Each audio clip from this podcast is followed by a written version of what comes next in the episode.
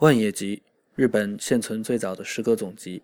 随意翻开一页，发现里面全是汉字，读出来听听。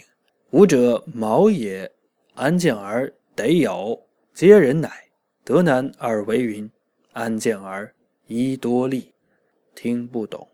当然，万叶集中的许多汉字，并不表示它们本身的意思，而是被用来表示日语里的发音，就像。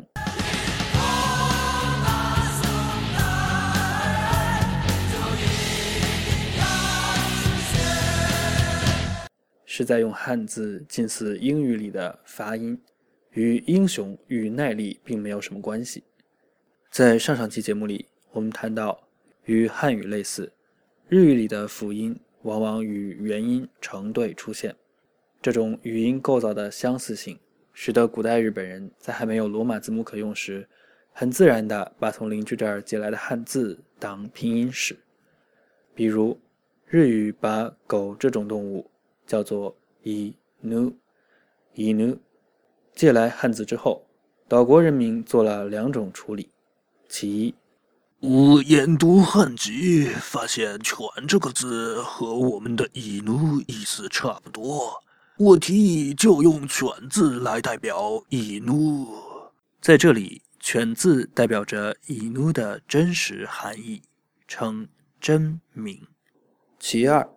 我研读汉籍，发现“以为”的“以”和“奴隶”的“奴”连在一起，读音与“以奴”类似。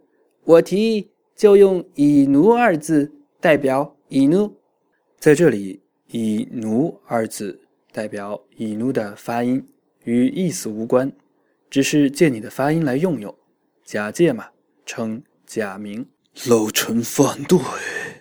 同一个词用“犬”字写，只需四笔。用乙奴得花八笔，费时费力费墨，况且真名假名混杂，真假难辨呐。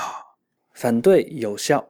后世的人们在汉字假名的基础上展开改良，发展出两套功能重复的假名系统，分别是把汉字写得龙飞凤舞却自以为平易近人的平假名，以及。把写字写半边发挥到极致，只言片语的片假名。